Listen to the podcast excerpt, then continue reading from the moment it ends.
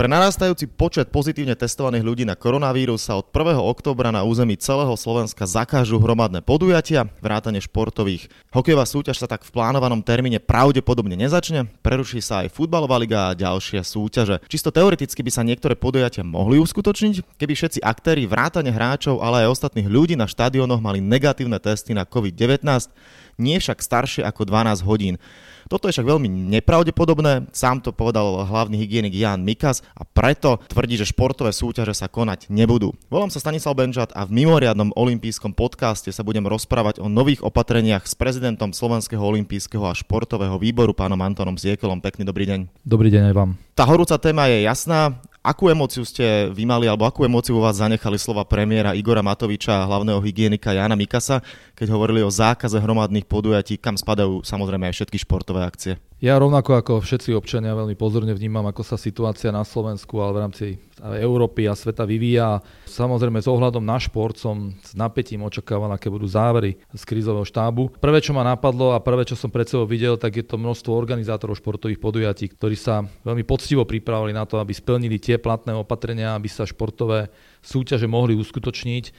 Predstavoval som si kluby, športové kluby mladých športovcov, ktorí zostali v takej neistote, či budú zapadať do tejto kategórie, či sa budú môcť zúčastniť tréningového procesu, takže momentálne máme pred sebou viacero otáznikov, ktoré je potrebné vydiskutovať, pýtať sa kompetentných, aké opatrenia budú realizované v praxi, v takomto dennodennom športovom živote. Samozrejme, e, nielen ja, ale myslím, že celé športové hnutie rešpektuje to, že prechádzame ťažkým obdobím, ale na druhej strane my budeme argumentovať, budeme sa snažiť, aby šport na Slovensku prežil. To, o to teraz bojujeme, aby sa športové návyky nevytratili a aby tá rana, ktorú sme dostali aj v rámci športu, ale aj v rámci iných oblastí krajiny, aby sme z ňou vyviazli s čo najmenšími stratami. Aj na základe toho, teda, čo som teraz počul, hovoríte, že budeme sa snažiť, takže je tam podľa vás ešte nejaký priestor na vyjednávanie, možno nejaké manevrovanie, nejaké stretnutie s ľuďmi z pandemickej komisie samotnej vlády, aby sa niečo ešte zmenilo v najbližších dňoch, týždňoch? Ja vždy vidím priestor, keď sa rokuje a keď sa používajú argumenty, tak a druhá strana má záujem počúvať, tak je vždy priestor na to, aby sme tú situáciu, ktorá je dnes nejak nastavená, vylepšili. Ale musí to byť samozrejme s rešpektovaním všetkých opatrení, ktoré majú prioritu, a to je ochrana zdravia a zamedzenie šírenia práve covidu. Takže je to našou úlohou, je to našou povinnosťou, aby sme komunikácii so športovými zväzmi, s organizátormi dlhodobých súťaží ponúkali takéto alternatívy, ktoré budú tieto kritéria splňať a ktoré súčasne umožnia, aby sa športové podujatia a športový život na Slovensku úplne nezastavil.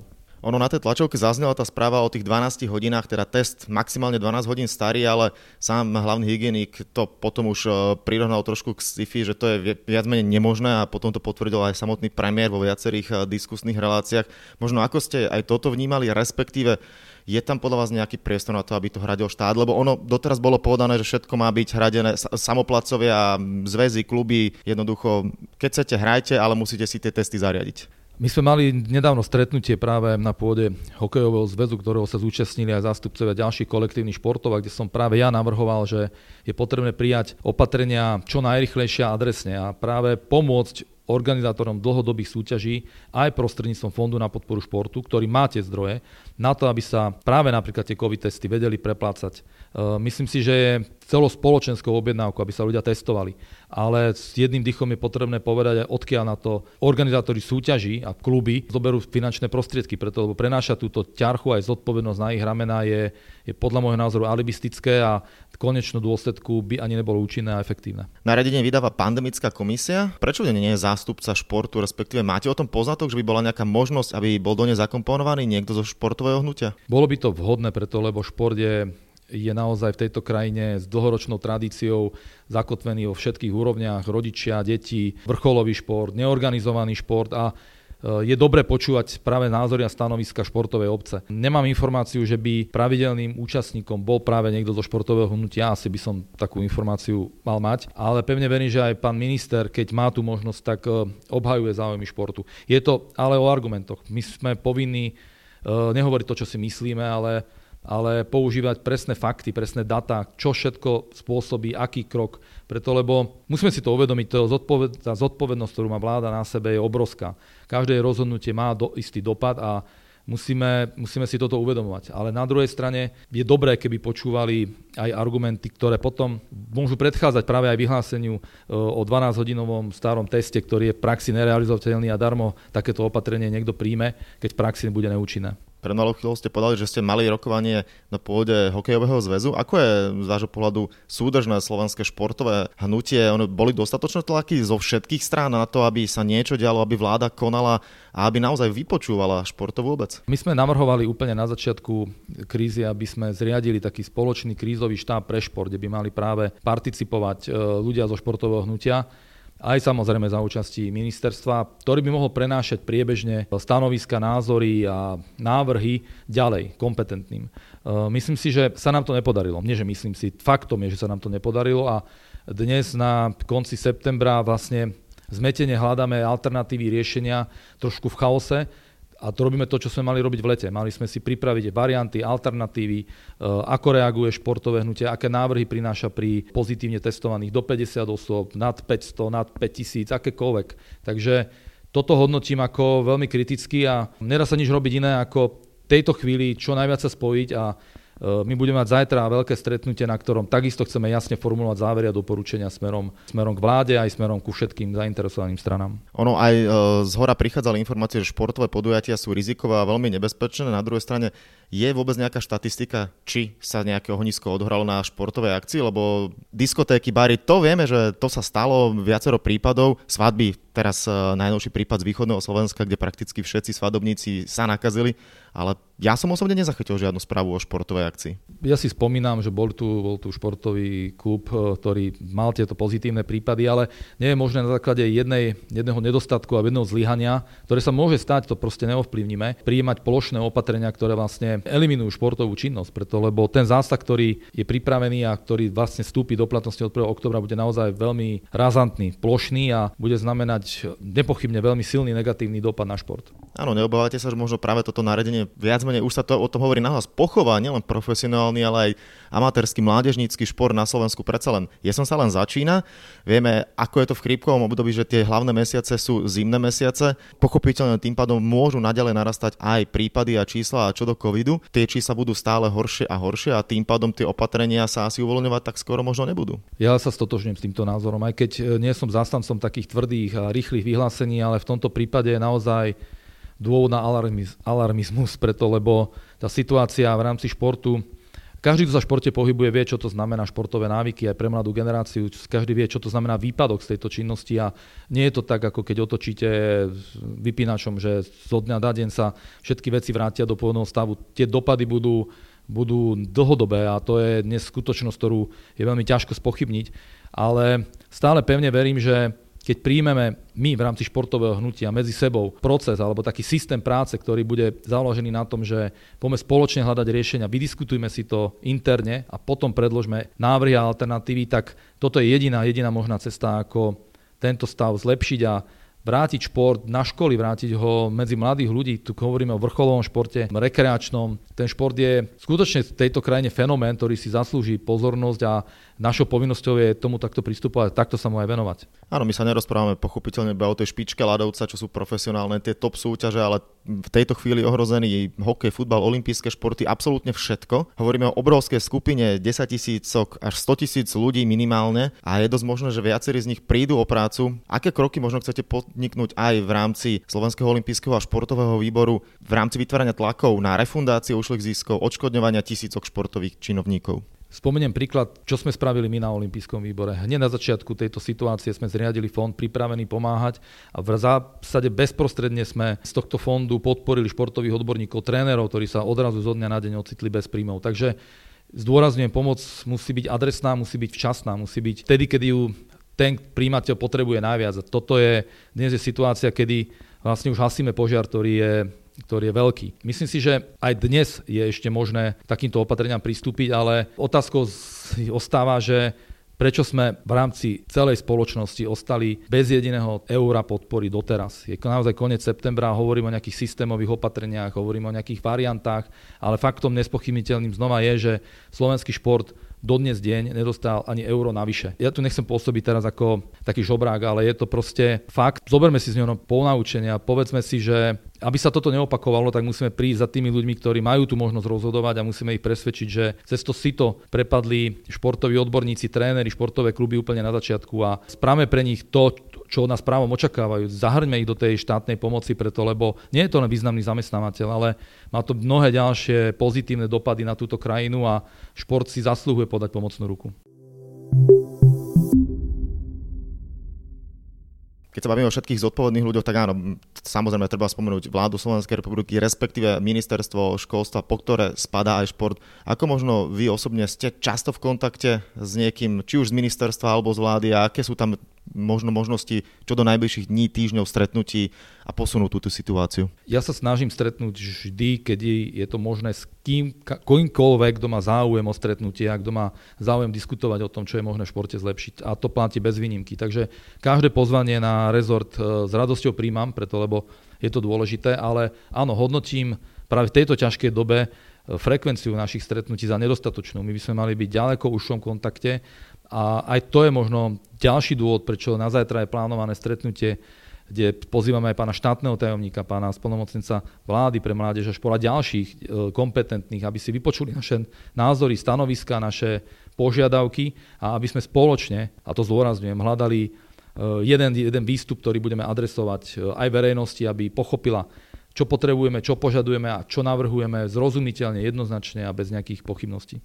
Áno, my sa rozprávame v útorok, tá tlačová konferencia je pripravená na stredu, bude z nej live stream, môžete sledovať na všetkých kanáloch Slovenského olympijského a športového výboru. To každý sa na nej zúčastní a už možno ako ste spojili alebo sa snažíte spojiť to športové hnutie. V prvom rade to bude také spoločné stretnutie aj so zástupcami Slovenského paralympijského výboru. My vzhľadom k limitovanému počtu a k veľmi prísnym bezpečnostným opatreniam, čo sa týka prevencie proti nákazy covidom, sme limitovaní počtom účastníkov. Ja som mal dneska dlhú sériu telefonátov so športovcami, ktorí chceli prísť. Nastia Kuzminova, Jožko Pribyline, za ďalší a ďalší. Teraz pred chvíľkou som sa stretol s Jožkom Golonkom. Všetci majú záujem prísť a spoločne hľadať tieto riešenia. Si to veľmi vážim, aj túto dôveru, aj túto participáciu, ale žiaľ, limit je neúprostný a na stretnutí môže byť maximálne päťdesiat osôb, čo samozrejme dodržíme. A budú to zástupcovia národných športových zväzov, ktorí nám potvrdili účasť. Budú to zástupcovia paralympijského výboru, tak ako som spomínal, a moji kolegovia z olympijského výboru. Mm-hmm. No, keď sa rozprávame o celkovej budúcnosti športu na Slovensku, boli plánu, plány na výstavbu, rekonštrukciu, poprípade modernizáciu mnohých športovísk, centier. Za tri roky sa malo prerozdeliť okolo šesťdesiat miliónov eur, pričom dotácie tie, tie mohli žiadať samosprávy, športové zväzy, kluby a tak ďalej. Je toto všetko ešte podľa vás v dnešnej dobe reálne? Nehrozí, že tie peniaze sa preinvestujú inde? Predsa len v priebehu pár týždňov, mesiacov sa situácia tak rapidne zmenila, že záujem o šport, no povedzme si pravdu, môže ísť rapidne dole. Ja pevne verím, aj tie vyhlásenia tomu nasvedčujú zo strany vládnych predstaviteľov, že je tu úprimný záujem pomôcť športu. Hľada sa riešenie, hľada sa aj optimálna forma a nepochybujem o tom, že športová infraštruktúra na Slovensku je priestorom, kde by sa zaslúžilo, kde by si športové hnutie zaslúžilo investície. To nie sú vyhodené peniaze, tie tu ostanú a tej idei otvorených športovísk budú slúžiť práve športovaniu mládeže, rodinám s deťmi, takže je to niečo, čo považujem za veľmi dôležité a Pevne verím, pevne verím, že toto stanovisko sa nezmení ani v najbližšej dobe a možno práve naopak ešte bude aktuálnejšie, aby sme do budúcna vedeli príjmať aj cez šport opatrenia na to, aby sme mali silnejšiu imunitu, aby sme boli zdravším národom a to nie je bez športu možné a bez športovej infraštruktúry takisto. Ja sa ešte vrátim k tej včerajšej tlačovej konferencii, respektíve k tým výstupom po nej. Na sociálnych sieťach mám ja aj medzi priateľmi množstvo športovcov a športových činovníkov, ktorí na to okamžite reagovali a možno osemdesiat percent tých názorov sa zhodlo v jednej veci, že od šiestej do dvadsiatej druhej môžu byť naďalej otvorené krčmy, bary, pohostinstva a všetko možné, kde samozrejme keď človek konzumuje, rúško nemá. Šport nemôže byť. Zrušené sú viac menej aj tréningy. Množstvo rodičov sa, roz, sa rozčulovalo, že vlastne nemôžu dávať svoje deti pomaly na tréningy, hlavne ktoré sú vonku. Pod holým nebom. Ja chápem, daj, dajme tomu, že v hale, vnútri, tamto riziko môže byť väčšie. Môže byť aj toto jeden z takých, nazvime to tajných, nie že tromfov, ale bodov, ktorými môžete sa snažiť ešte presvedčiť kompetentných, že nie, že je to proti logike, ale je to naozaj trošku zvláštnym spôsobom urobené. Predsa len áno, šport predsa podporuje imunitu, čo si budeme hovoriť, to športuje, ten má určite väčšiu šancu zvládnuť, keď už aj náhodou by sa nakazil ochorením covid devätnásť oveľa ľahšie. Ako? To, že teraz vlastne my všetko vypneme a deti nám budú sedieť doma pri televízoroch, pri počítačoch, absolútne šport ich z života zmizne. A to nehovorím iba o deťoch. Áno, súhlasím. Krízový štáb musí riešiť viacero oblastí v tejto krajine, viacero veľmi ťažkých tém a šport je iba jednou z nich. Za mňa veľmi dôležitou, ale ale stále iba jednou z toho množstva. A ja preto vravím, že tu sme ako, ako my všetci spoločne, športové hnutie, tak trochu zlyhali. My sme mali byť pripravenejší, my sme mali práve poukázať na tú rôznorodosť športu. Že to nie je iba, iba naplnený futbalový štadión alebo hokejový štadión alebo akýkoľvek štadión, ale je to práve množstvo klubov, ktoré vedia zabezpečiť tie podmienky tak, preto, lebo je to našim primárnym záujmom, nás všetkých, aby sme sa chránili pred, pred covidom. Takže to nie je, nie je zanechané, alebo neponechávame to iba na nariadeniach a príkazoch a doporučeniach. My sami bežne žijeme svoje životy tak, aby sme predchádzali tejto nákaze. A preto si myslím, že zodpovednosť, ktorá je v športe úplne príznačná, ktorá, ktorá je vlastne športovanie je založené na tom, že rešpektujeme pravidlá a riadíme sa trénerom. Takže tu je práve tá oblasť, kde by sme tieto opatrenia vedeli aplikovať aj príjmať veľmi, veľmi zodpovedne a súčasne neza, ne, nezatvorili športoviská, telocvične, preto lebo tá individuálna situácia v malých krajoch alebo malých okresoch a dedinkách môže byť úplne iná ako vo veľkých mestách a keby, keby tu bol taký trošku citlivejší pohľad na vec, tak šport by, aj keď ťažký, veľmi ťažkých podmienkach, ale stále mal šancu prežiť. Súčasný stav je ale ďaleko, ďaleko zásadnejší a vážnejší a ja budem bojovať za to, aby sa toto rozhodnutie ešte predsa len skúsilo prehodnotiť, aby šport tam, kde to je možné, aby ostal žiť a aby sa mohol ďalej, ďalej rozvíjať. Ste optimista v tom, čo hovoríte? Predsa len, keď sa aj rozprávame o pánoch, ktorí o tom rozhodujú, viacerí z nich priznali, že možno nemajú nejakú veľkú športovú minulosť, tak tak ako ste povedali, že viac im to priblížiť, pretože možno niektorí skutočne ani nepoznajú presne to vlastne, ako to v tom športe presne funguje. Dobre ste to vystihli. Ja som vždy optimista, ale optimizmus nestačí. Musíme byť pripravení na to, že keď dostaneme otázku, my musíme mať pripravené alternatívne odpovede, musíme povedať, áno, na toto sme tiež mysleli a máme takýto návrh riešenia. Nemôžeme alibisticky ponechávať na iných, aby nám ho navrhli, priniesli a potom ho kritizovať a, a sťažovať sa, že ako nám to nevyhovuje. My musíme byť tí, ktorí prídu vopred a povedia, áno, veľmi dlho sme nad tým uvažovali, toto sú naše alternatívy, toto sú naše návrhy, veríme, že by mohli byť mohli byť prijaté preto, lebo budú aj funkčné a súčasne budú stále živiť šport pri živote a nebudú znamenať pre šport skôr také, takú likvidáciu. No a ešte na záver dám takú otázku z globálneho hľadiska. Situácia je momentálne zlá v celej Európe. Aký to dáva signál smerom do budúcnosti? Druhá vlna u nás udrela pomerne silno, teraz myslím celý starý kontinent. Robia sa vo viacerých krajinách pomerne drastické opatrenia. Čo to môže znamenať podľa vás smerom do budúcnosti? Otázka je smerovaná k veľkým podujatiam a samozrejme tomu najväčšiemu olympijské hry dvetisícdvadsaťjeden, ktoré sa majú stále konať v Tokiu. Budú, nebudú podľa vás, aká tá, tá situácia, ktorá v tejto chvíli je, no nie je to ideálne. Prešli sme si obdobím, kedy hlavne z pohľadu nejakých teroristických útokov sa aj športové organizácie museli, až organizátori športových podujatí museli prispôsobiť, čo sa týka bezpečnostných opatrení. Zaznamenali sme to a rešpektovali. Dnes sme v podobnej pozícii. Dnes tu máme útok covidu. Nepochybujem o tom, že svet sa zmenil a budeme sa musieť prispôsobiť a k tým bezpečnostným budeme musieť pridať zdravotné opatrenia. Je to niečo, čo sa stane súčasťou nášho života a bude to podľa môjho názoru už, už nemenné. Ale je to aj správne. Je to proste daň za to, že stále chceme byť aktívni, chceme žiť spoločenský život a súčasťou neho je aj šport a my musíme nájsť takéto opatrenia a zaplikovať ich do svojich životov, aby sme mohli šport ďalej prevádzkovať. Takže predpokladám, že týmto obdobím, ktorým sa vyznačuje rok dvetisícdvadsať, si prejdeme a do toho roku dvetisícdvadsaťjeden a do tých ďalších už prídeme pripravení aj, aj z tohoto pohľadu. Pevne verím, že sa tak stane. To bol mimoriadny olympijský podcast a jeho host prezident Slovenského olympijského a športového výboru pán Anton Siekel. Ďakujem veľmi pekne a držím palce. Ďakujem za pozvanie.